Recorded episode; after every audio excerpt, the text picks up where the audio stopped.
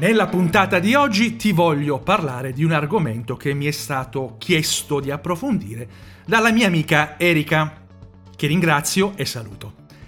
Parliamo del contributo alle figure genitoriali, anche detto contributo genitorialità Covid-19. Un contributo che viene erogato dal comune di Taranto e che è destinato a nuclei familiari in cui lavora la mamma e in cui siano anche presenti minorenni in età scolare. Resta lì, non ti muovere, lo svisceriamo subito dopo la sigla.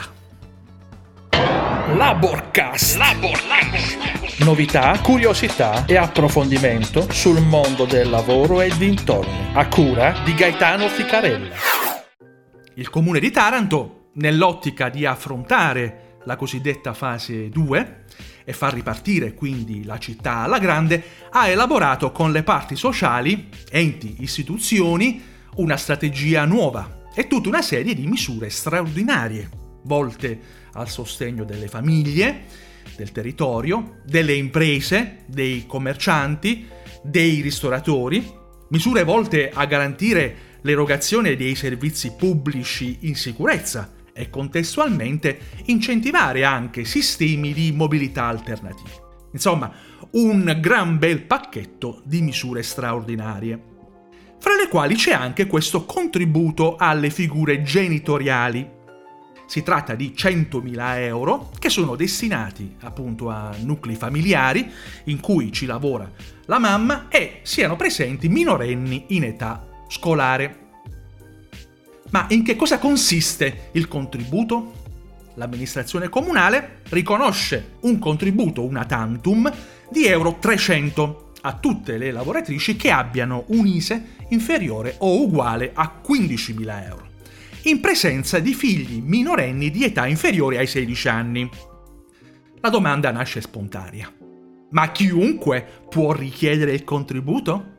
E no, cara mia, non tutti possono richiedere il contributo le lavoratrici a tempo indeterminato o a tempo determinato con un contratto non inferiore a 12 mesi continuativi e che alla data di presentazione della domanda svolgono la propria attività lavorativa presso datori di lavoro che devono essere in regola con il versamento dei contributi e che applicano integralmente il contratto collettivo nazionale di lavoro.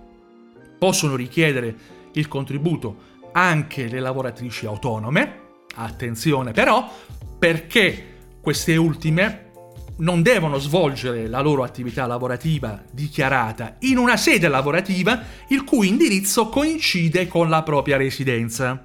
Cioè, se la mia sede di lavoro dichiarata è anche il posto dove ho dichiarato al comune la mia residenza, il contributo non me lo danno. Purtroppo sono esclusi e quindi non hanno diritto al contributo anche gli apprendisti, coloro che sono in cassa integrazione e coloro che svolgono la propria attività lavorativa in modalità di lavoro agile. Come si ottiene il contributo? Bisogna compilare un modellino di domanda predisposto dall'amministrazione comunale e inviarlo a mezzo di un'apposita email al segretariato sociale Polo 1 oppure al segretariato sociale Polo 2. Oppure può essere consegnata a mano presso la direzione dei servizi sociali solo previo prenotazione dell'appuntamento. Cosa succede se la mia domanda viene accolta?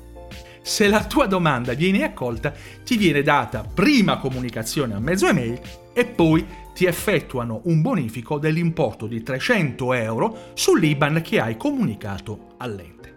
E se invece la mia domanda non viene accolta? Se la tua domanda non dovesse essere accolta, beh, pace, ti faranno sapere sempre tramite email. That's it. E entro quando si può richiedere il contributo? La domanda deve essere irrimediabilmente presentata entro il 31 luglio del 2020. Bene, anche l'episodio di oggi finisce qui, io ti ringrazio per essere arrivato fino alla fine dell'episodio, ti suggerisco di fare in fretta. Se intendi chiedere il contributo, fai in fretta perché in primis il contributo è erogato fino ad esaurimento della somma di 100.000 euro assegnata alla misura. E poi perché le richieste saranno prese in considerazione secondo l'ordine cronologico di presentazione, quindi occhio. Se hai altri quesiti o se di questo argomento ne vuoi parlare in maniera più approfondita con me, non devi fare altro che contattarmi. Ti metto in descrizione tutti i posti dove puoi lasciarmi un feedback e un commento. Ti invito, se tu hai altri argomenti da approfondire o che vuoi raccontarmi, di farlo pure. Io ti aspetto sui social, LinkedIn, Facebook, Telegram e soprattutto ti ricordo di seguirmi sempre su questo podcast per non perderti i prossimi episodi. Alla prossima! Ciao!